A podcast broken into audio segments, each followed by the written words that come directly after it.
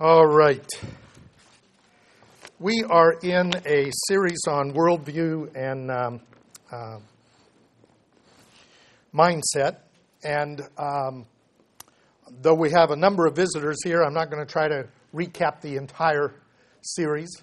Uh, if uh, it sparks some interest, you, you, can get it on iTunes, right? Uh, but I, I do want to uh, briefly give you a little information on it as we get to where we are today, which is the movement from modernity to postmodernity. Uh, that period, uh, that really took place uh, in the 1960s. Uh, it's good today we have several people uh, among us uh, who lived through what I'm going to talk about, and so I won't be the lonely voice of this. and um, it will it will be clearer when I explain it now than it was when we lived through it. Believe me, uh, that was an odd time. Uh, in ancient times, the Greco-Roman culture and worldview and the Judeo-Christian worldview were distinct. They were very different cultures. Uh, this was particularly true with regard to how you address God. In the Greco Roman world, you looked at circumstances, and if the circumstances were going your way, the gods were favoring you, and the circumstances were going against you, then something was wrong. And you had to try to figure out how to appease the gods so that things would go good for you. And so you looked at circumstances and said, What is God trying to say to me? That is not a Judeo Christian statement, that's a Greco Roman statement. The Judeo Christian statement was we have the Word of God, which is a lamp unto our feet and a light to our path. So we will look at those circumstances through the light of God and know how to navigate through them. But God's not teaching us anything through the circumstances. We are, we are learning from the Word of God itself. Those were separate ideas. And when the Greco Roman world and the Judeo Christian uh, religions came together uh, in the uh, first uh, few centuries of the Common Era, there was a merging of those two ideas. Uh, this was done by Augustine and by the church fathers. There would be another mixing of the Judeo Christian and Greco Roman world at the time of Thomas Aquinas and then the Renaissance when art and literature revived and those two worlds were remixed again as if they had kind of settled down. They were, they were fluffed up, if you will, like a pillow. The pre modern worldview, then, that was a mixture of those two, uh, began a degeneration around the, the 500s uh, up until the time of what we call the Reformation. There was a centralization, a corruption, uh, illiteracy took place. Uh, there was a, a, loss of the Hebrew language. Uh, there was a rise in anti Semitism, particularly in the church, and uh, replacement theology. All of those things uh, brought about a very difficult time that we often call the Dark Ages. Between the 1300s and the 1700s, the Black Death, uh, world exploration, the Renaissance, the Reformation, and the Enlightenment brought about a period that we call modernity. And that period uh, came to its apex in the 1800s and went through the 1900s, and towards the end of the 1900s began to give way to what we call the postmodern period. Now, the modern period brought a new secular and humanistic worldview that challenged the church's pre modern one, and the church ultimately split into two worlds and two worldviews one that was a liberal theology and one that was a conservative theology, and it was primarily based on what do we do with science. So the secular world, modern worldview said we don't need religion. The liberal, religious, modern worldview said we'll take science and we'll keep as much of the Bible as we can. And the conservative one said we'll keep the Bible and we'll take as much of science as we can. And that's kind of where we ended uh, last week. So, the modern secular worldview, there are three worldviews of people who grew up in the 1900s. You were either a secular person, if you were that, you were atheistic or agnostic. You saw science as the basis of truth. You saw the Bible generally as literature.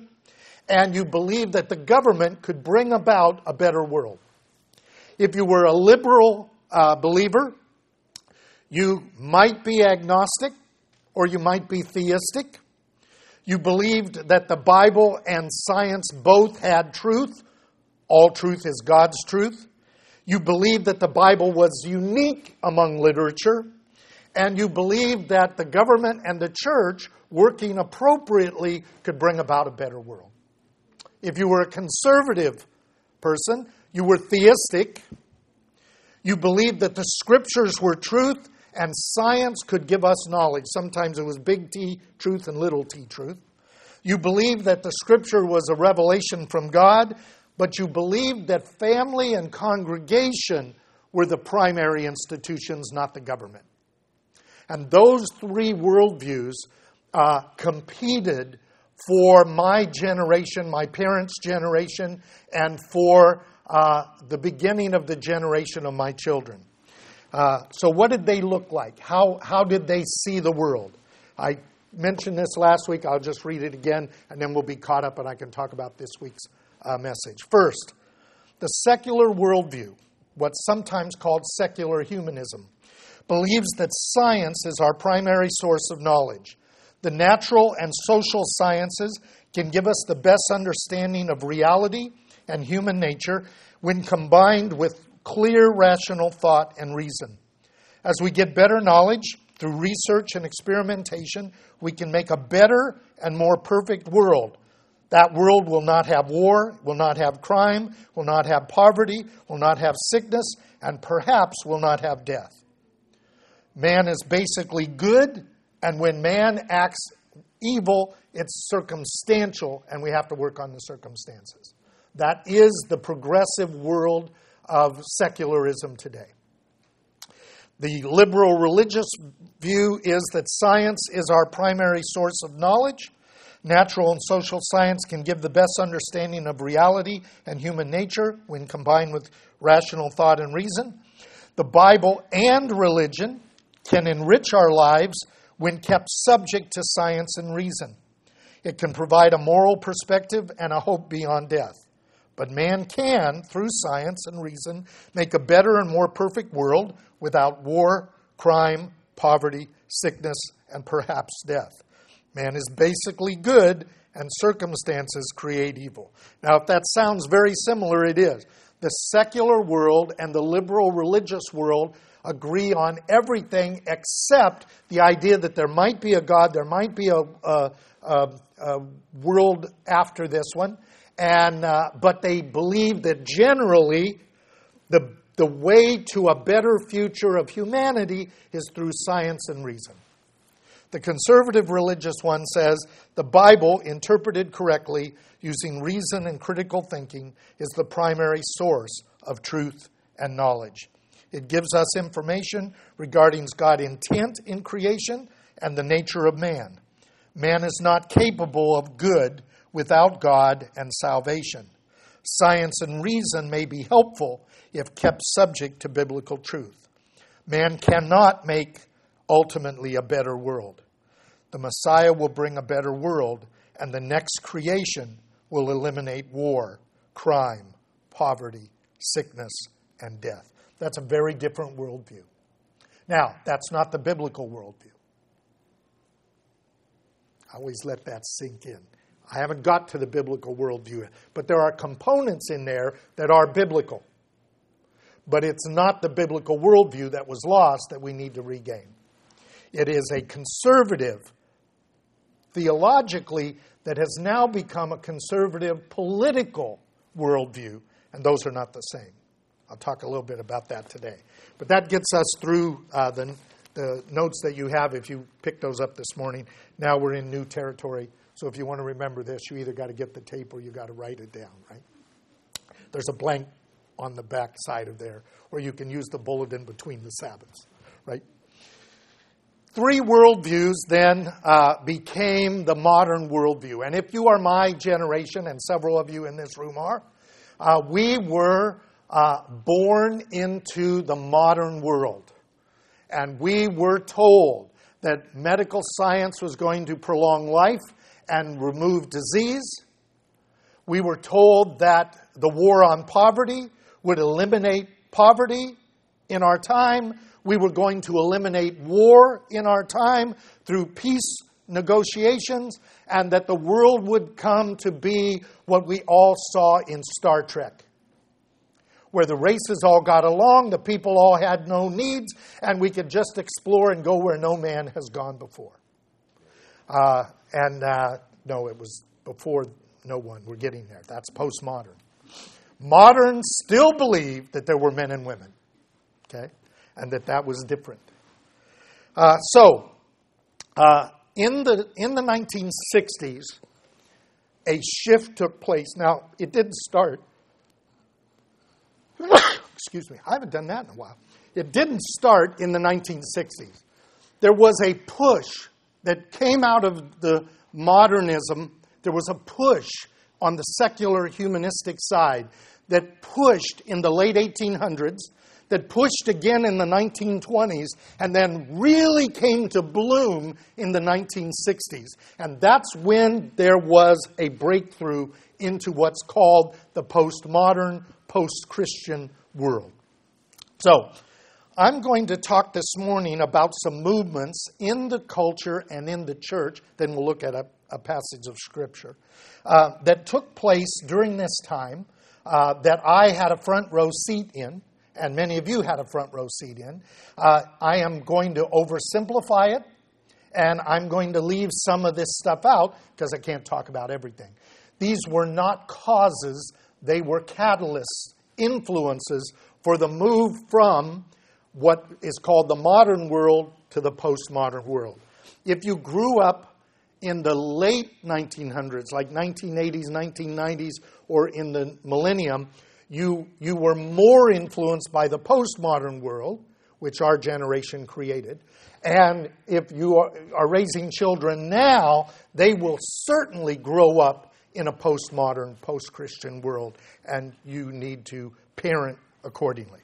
So, what took place in American culture that brought us into a postmodern world? Well, the first one uh, is the civil rights movements. The civil rights movements uh, began in the 1940s, coming out of the union movements. The union movements were a, an attempt to use collective bargaining to raise the standard of living in a somewhat Marxist uh, ideal, not a communist ideal, a more Marxist idea that had come out of the, uh, the struggles of um, uh, World War I uh, and, and ideas that would come to fruition later. They pushed uh, these unions. One of the unions was the Porter uh, union of the uh, Pullman uh, trains.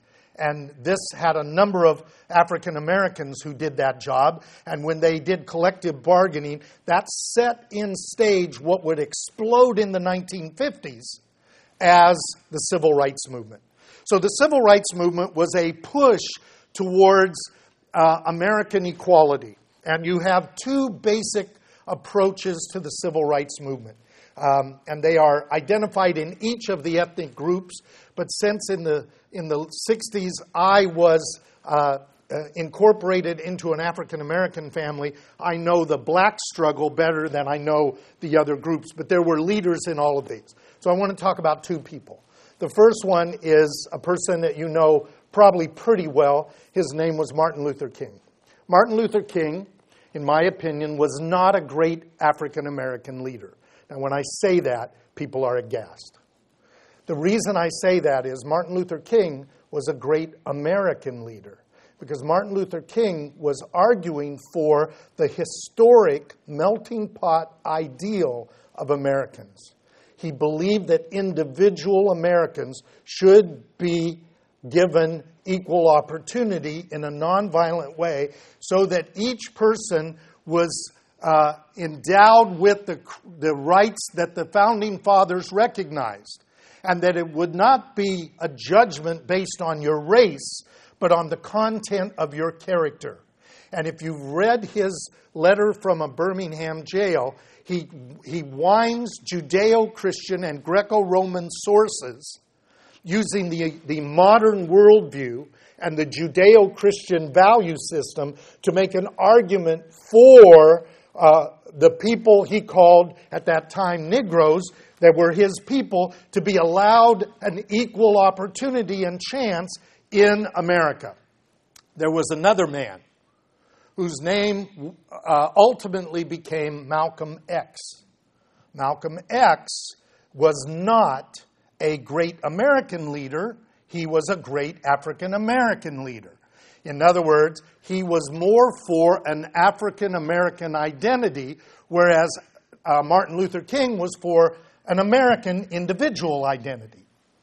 He said, We need our own God, we need our own people, we need our own institutions, we need our own education, we need our own structure, because we're never going to be allowed as individuals into mainstream America because they can spot us. And the battle between the ideology of Martin Luther King and the battle of the ideology of Malcolm X was found in the Hispanic community, the Asian community, Native American community, and all the civil rights things had those two polemic things.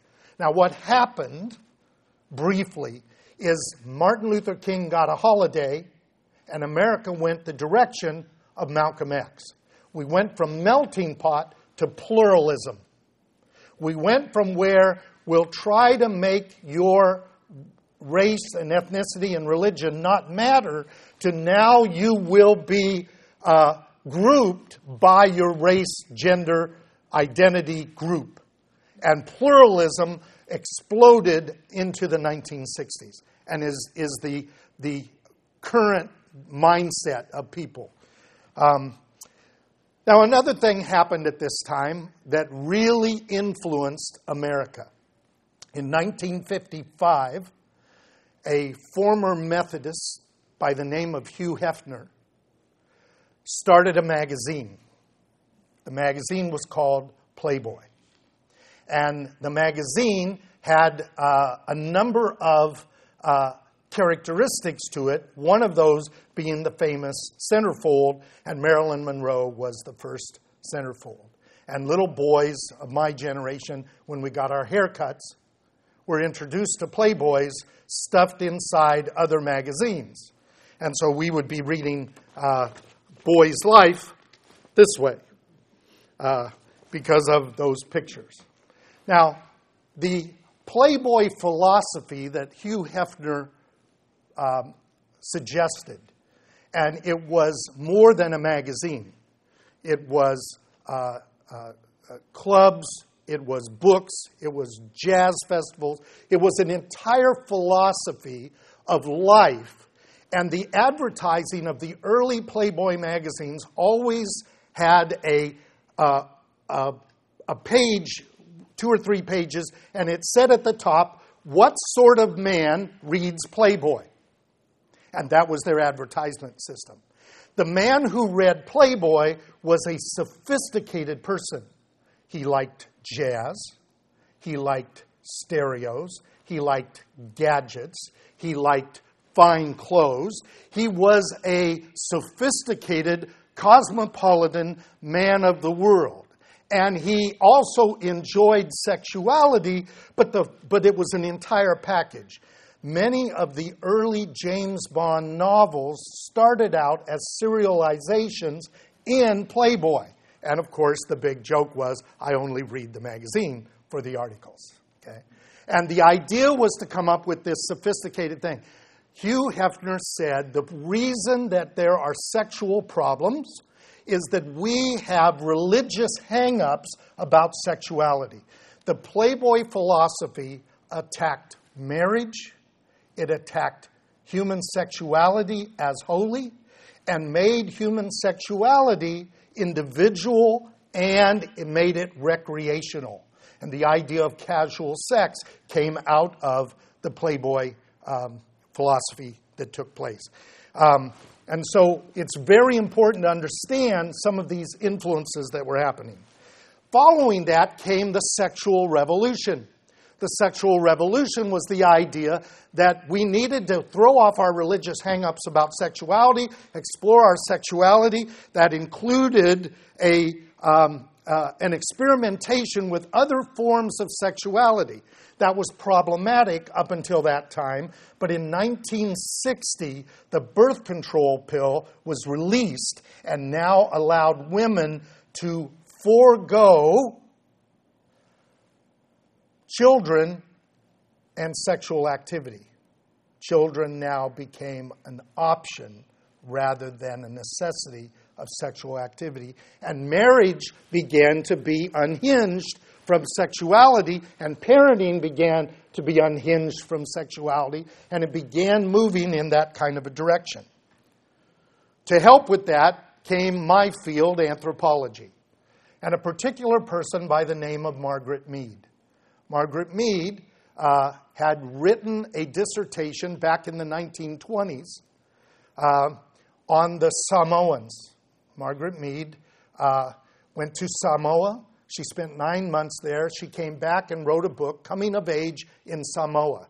Now, the reason she did this is in America in the 1920s and the roaring 20s was a wild time. There was sex, drugs, and jazz. Okay?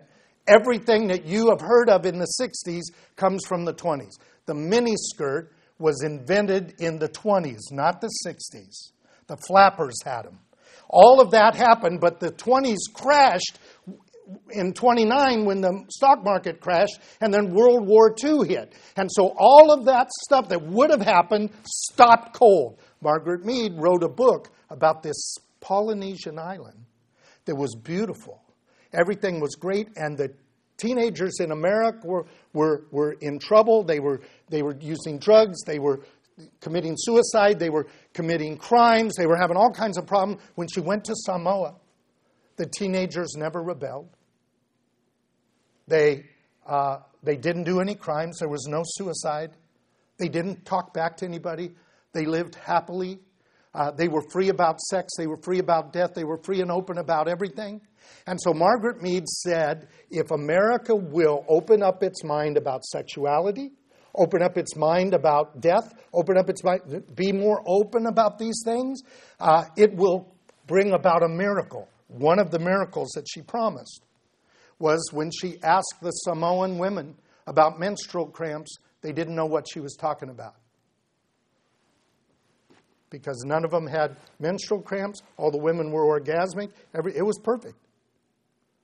Everybody thought that those things were biological. And Margaret Mead proved they weren't biological, they were culturally determined. And what this field brought, and that her book became a bestseller in the 50s and 60s, it brought about this idea that these things, particularly male female roles, are culturally determined, not biologically determined. Men and women are exactly the same except for the plumbing. Women's sexuality is just the same as male sexuality. Everything is the same, and, and this notion of it being science and biological is nonsense because the social sciences have now proven that it is, um, is culturally determined. At the same time, Watergate struck and the Vietnam War, and we were told by experience that we could not trust our government. And the patriotism of America began to ebb really quickly in the coming generation. In 1955, the same year that the Playboy magazine started, there was a, a, a young white southern musician named Elvis Presley who hit this culture like a rocket. And Elvis the Pelvis started using what was considered black music. Now, black music was allowed in society because black music influenced jazz and was part of the 20s. Now, black music, particularly black church music, was going to bring their rhythms and all of that stuff into the pop music in what we call rock and roll. So, from the 20s, sex, drugs, and jazz, we got a new idea sex, drugs, and rock and roll. And that rock and roll would bring about a generation that had its own music. Now, that happened in World War II with the big bands. And 33 RPMs. Any of you know 33 RPMs? I have a whole collection of them. big band stuff. I was raised on that. But then this new stuff came around, and they put them on these things called 45s. And you could hear them in the jukeboxes, and you could do all of this stuff. And that generation got its own soundtrack. And that soundtrack was a young soundtrack that was a little bit country and a little bit wild, and that wild turned into rock and roll. As that rock and roll continued, some globally known bands began to influence a whole generation. And when the Beatles began to experiment with Eastern philosophy and Eastern religions, an entire mindset of Eastern thinking invaded the Western world. And that affected us as well. Now, when I was growing up, very few people had TVs. What people had was a radio about the size of this pulpit.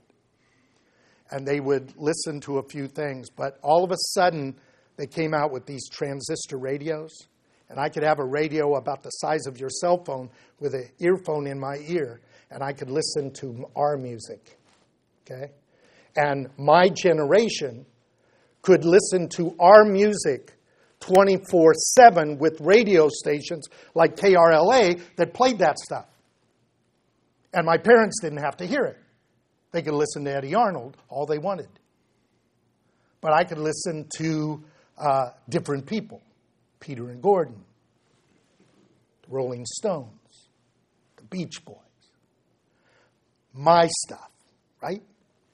And what that did is it began to have a bring media into my bedroom, into my ear, into my car, in all the places that my parents weren't. Now, when I first saw TV, mid 50s, I think, there was uh, three TV stations.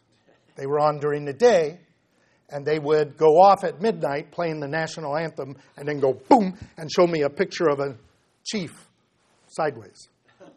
Okay? And it would come on in the morning the same way, which meant every teenager in my generation saw the same things. We all heard the same music, we all saw the same movies, we all knew the same stuff. It was there, and we had our own version of it. And so uh, I could watch Spin and Marty, so I could see Annette. There was something about Annette.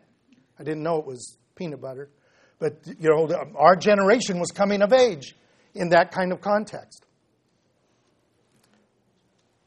Today, a child can be only exposed to what I was exposed to, and their best friend can be exposed to what my kids were exposed to, and another one can be exposed to what my parents were, and they can have nothing in common. Because media now is 24 7 on demand, and that means there are very few shared experiences in growing up. That created a youth movement. And the sock hops and the rock and roll shows and all of that created a, a, youth movement in the 1950s and 60s and created a thing called adolescence. There was no such thing as adolescence before the 1950s. If you look at the old movies of the 40s and the early 50s, there were teenagers, but teenagers wore suits and were adults. Okay?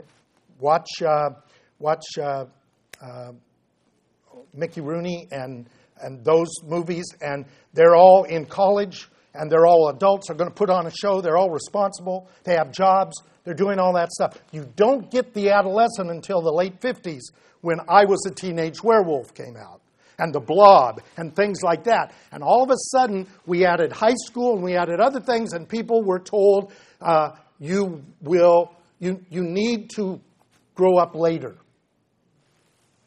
So my generation was focused on ourselves and not growing up. And our parents had gone through the Depression and World War II, and they wanted us to not go through difficulty. Three things Depression, World War II, and marriage. Because marriage is hard. So maybe the reason marriage is hard is we married too young. So the push was to marry later. And adolescence went from around 12 to 14. Remember in World War II, 17, 18, 19 year olds won that war. They were operating tanks, flying airplanes, they were operating ships, all that. This generation plays video games. We infantilized a whole generation and didn't let them grow up. Their bodies grew up, but we retarded their minds. We call it adolescence. And it now is extending to 30, 35, maybe 40. They're even coming up with a new term for it. The older ones are called adultolescence. Okay? So that whole thing happened to my generation. It happened across the board. Now, there would have been an answer to that.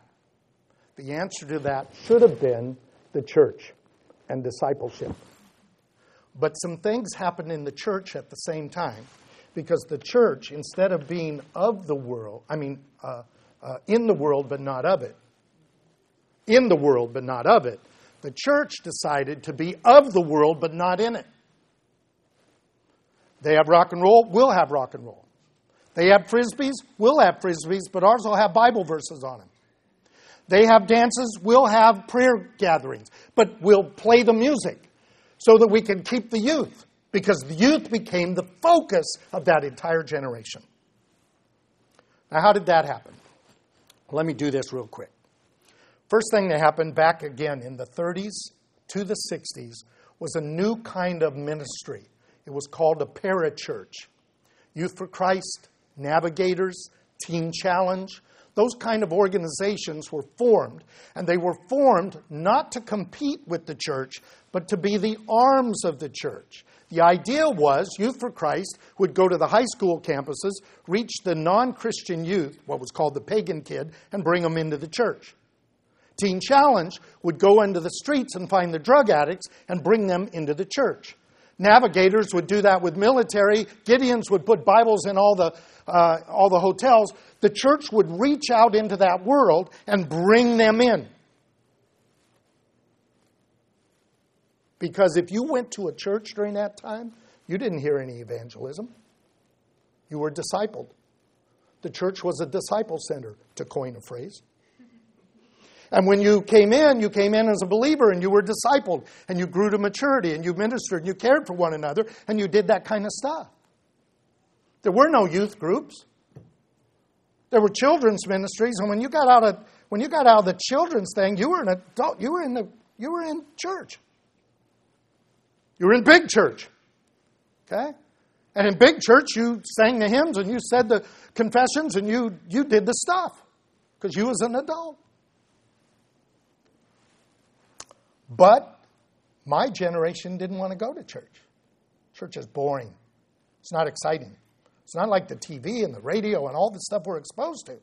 It's just a drone, drone, as it was in the beginning, is now, and ever shall be, world without end. Amen.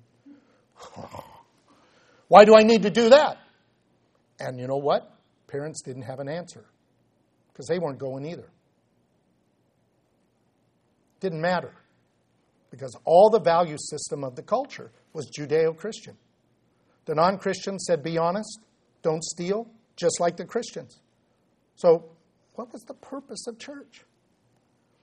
So, the parachurch movement reached out to people but didn't bring them into the church. I'm a product of the parachurch world, Youth for Christ. I came to profession of faith,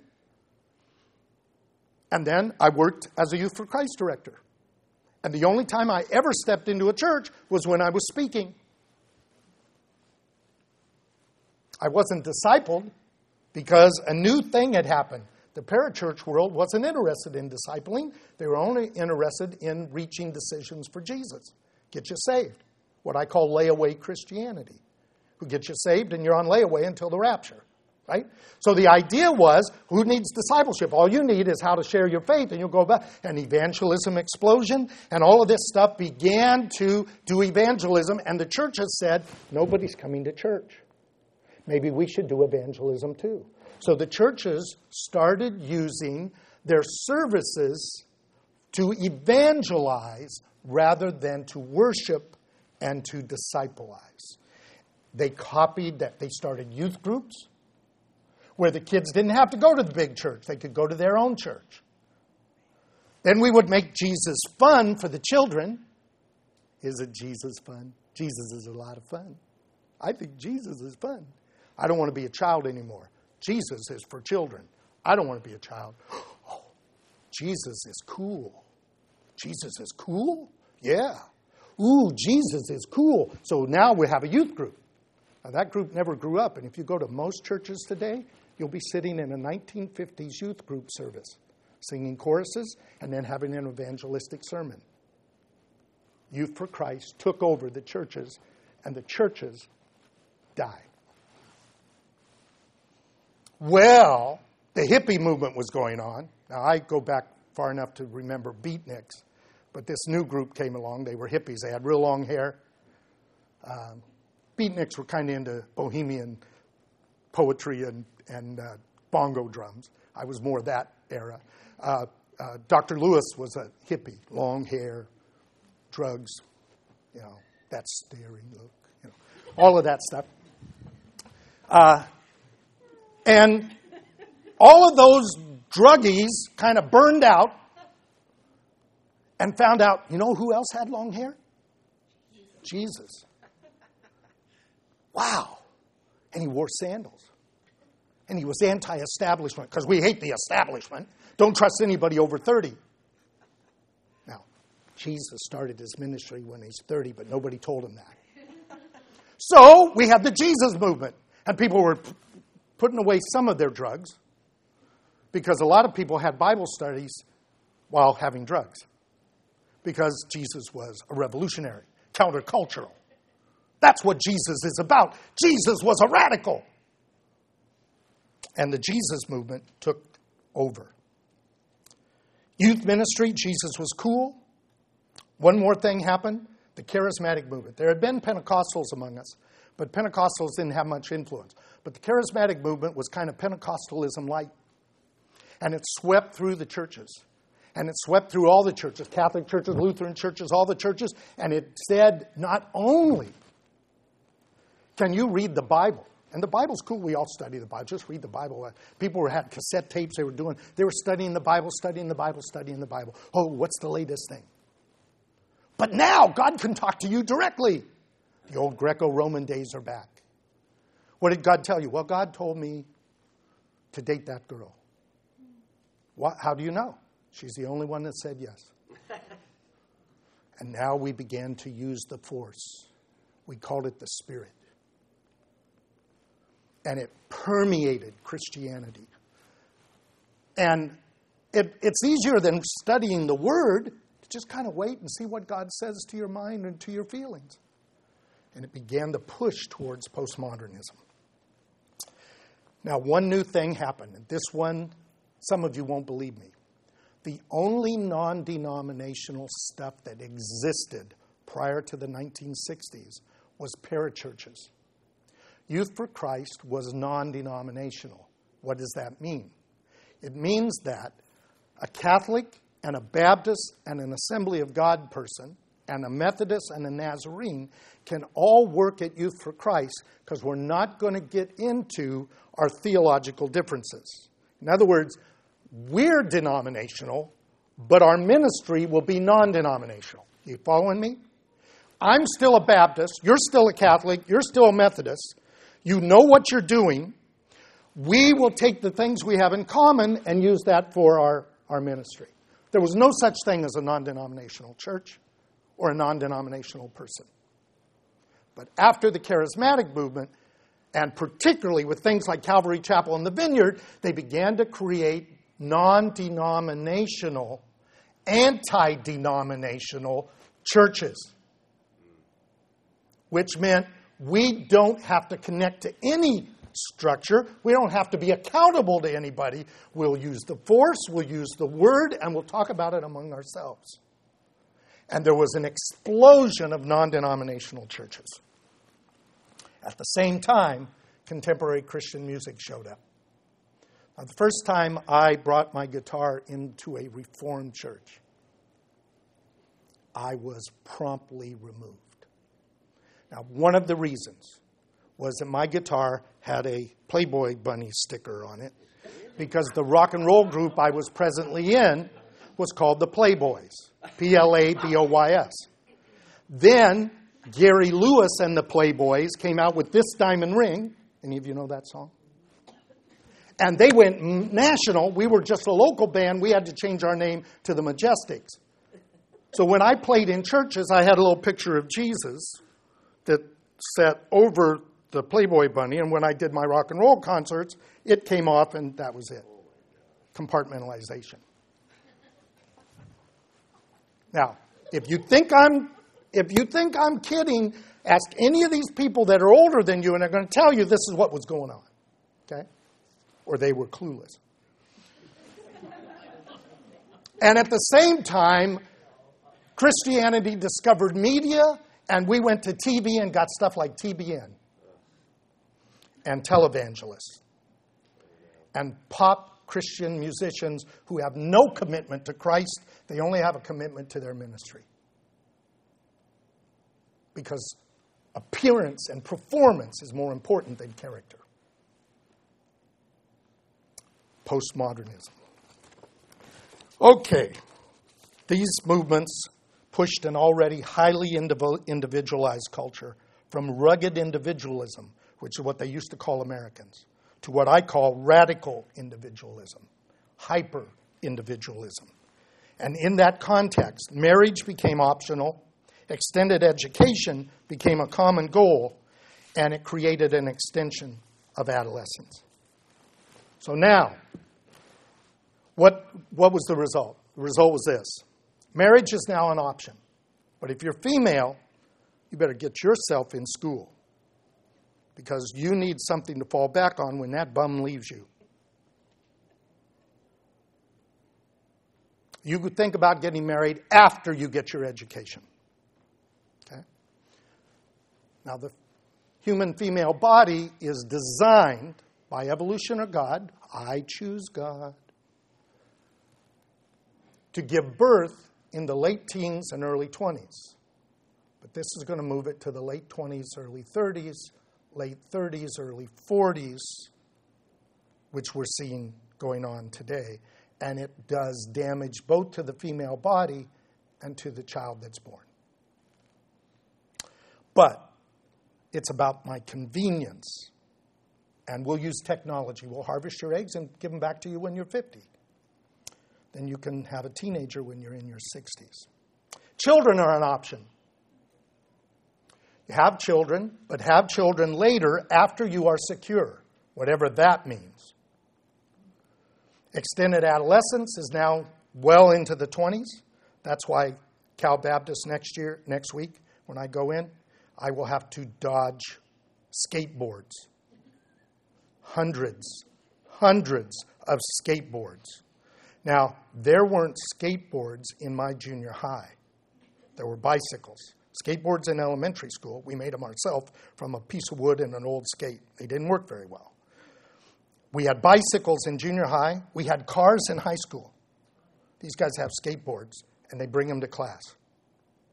Okay?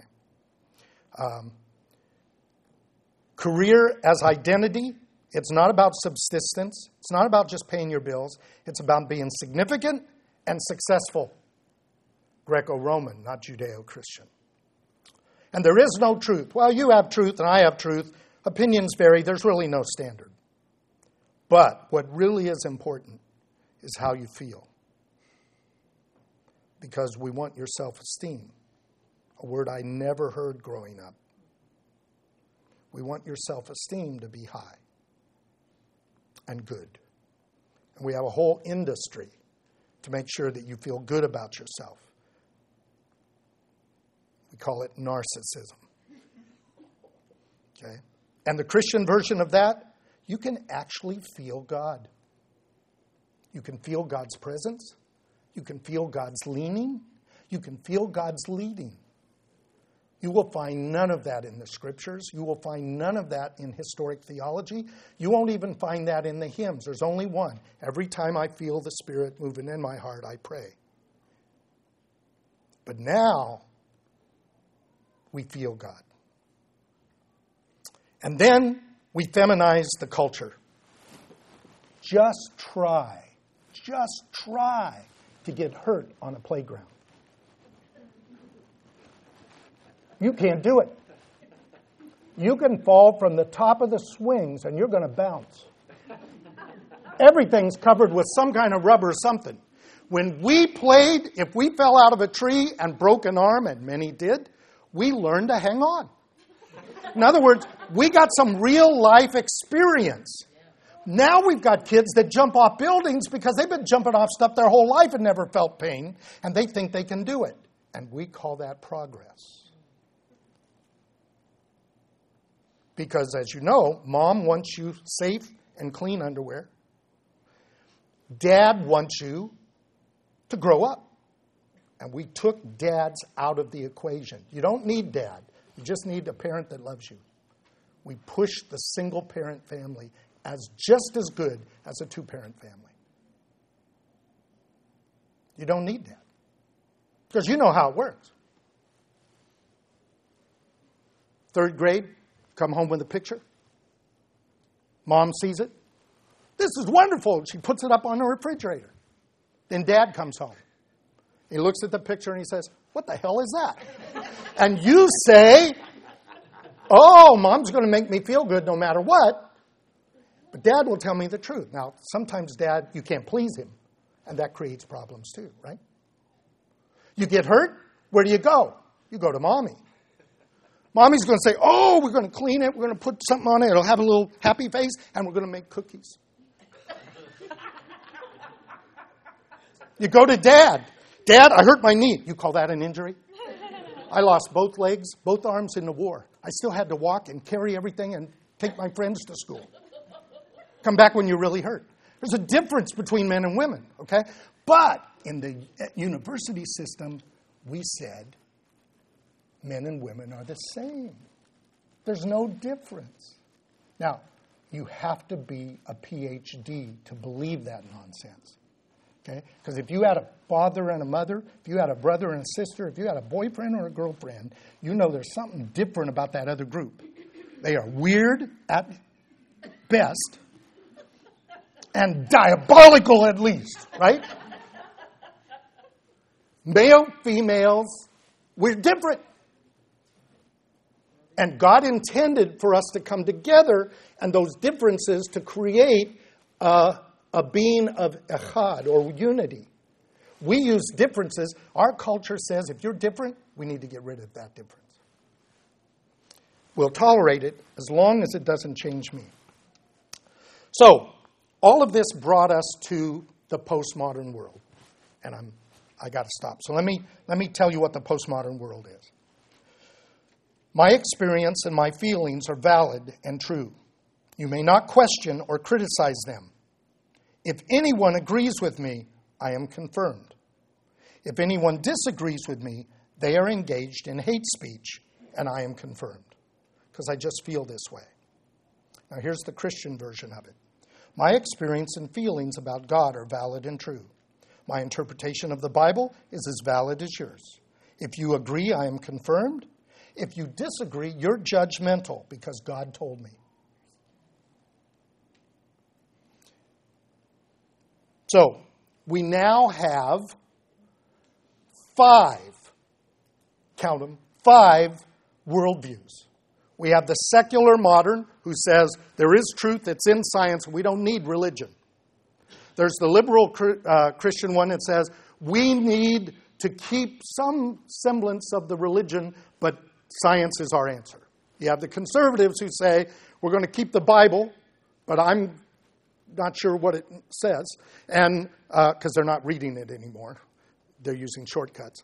And uh, we'll take whatever of science we can, but in fact, they're much more on the liberal side, because when you have a when you have a medical thing, you go immediately to a doctor. If you have a parenting thing, you go immediately to a therapist. You know, we, we, we are, we're using the systems. We're outsourcing everything.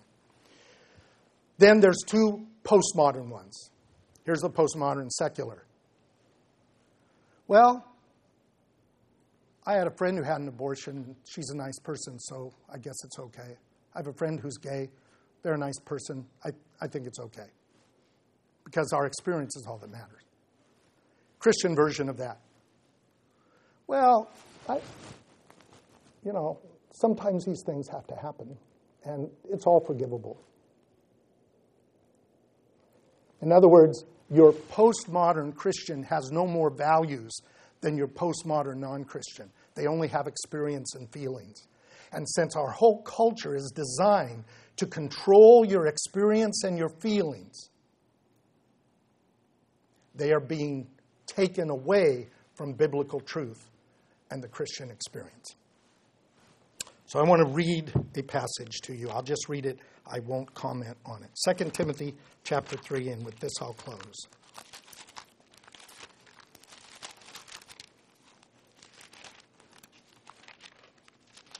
Second Timothy 3:16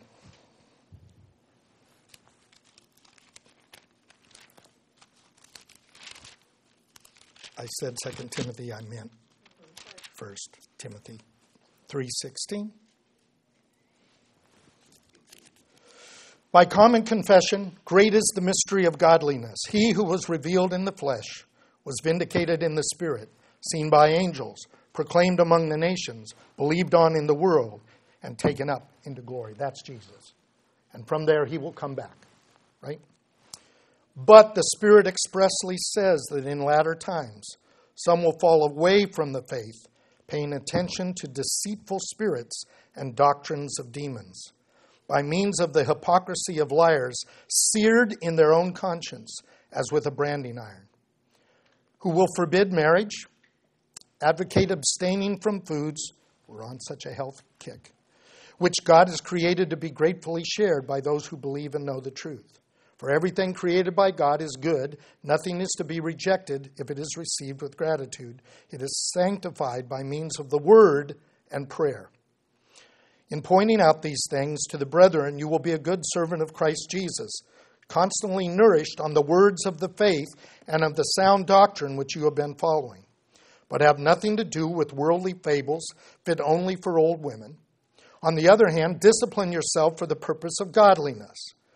Now, bodily discipline has some profit, but godliness is profitable for all things. So you can be in shape physically but being in shape spiritually is good for everything. Since it holds promise for the present life and also for the life to come. It is a trustworthy statement deserving full acceptance. For if in this we labor and strive, because we have fixed our hope on the living God, who is the Savior of all men, especially of believers. I'd love to spend some time on that text. Prescribe and teach these things. Let no one look down on your youthfulness. Uh, um, Timothy was probably just below the age of 30. But rather, in your speech and your conduct, in your love, in your faith, your purity, show yourself an example of those who believe.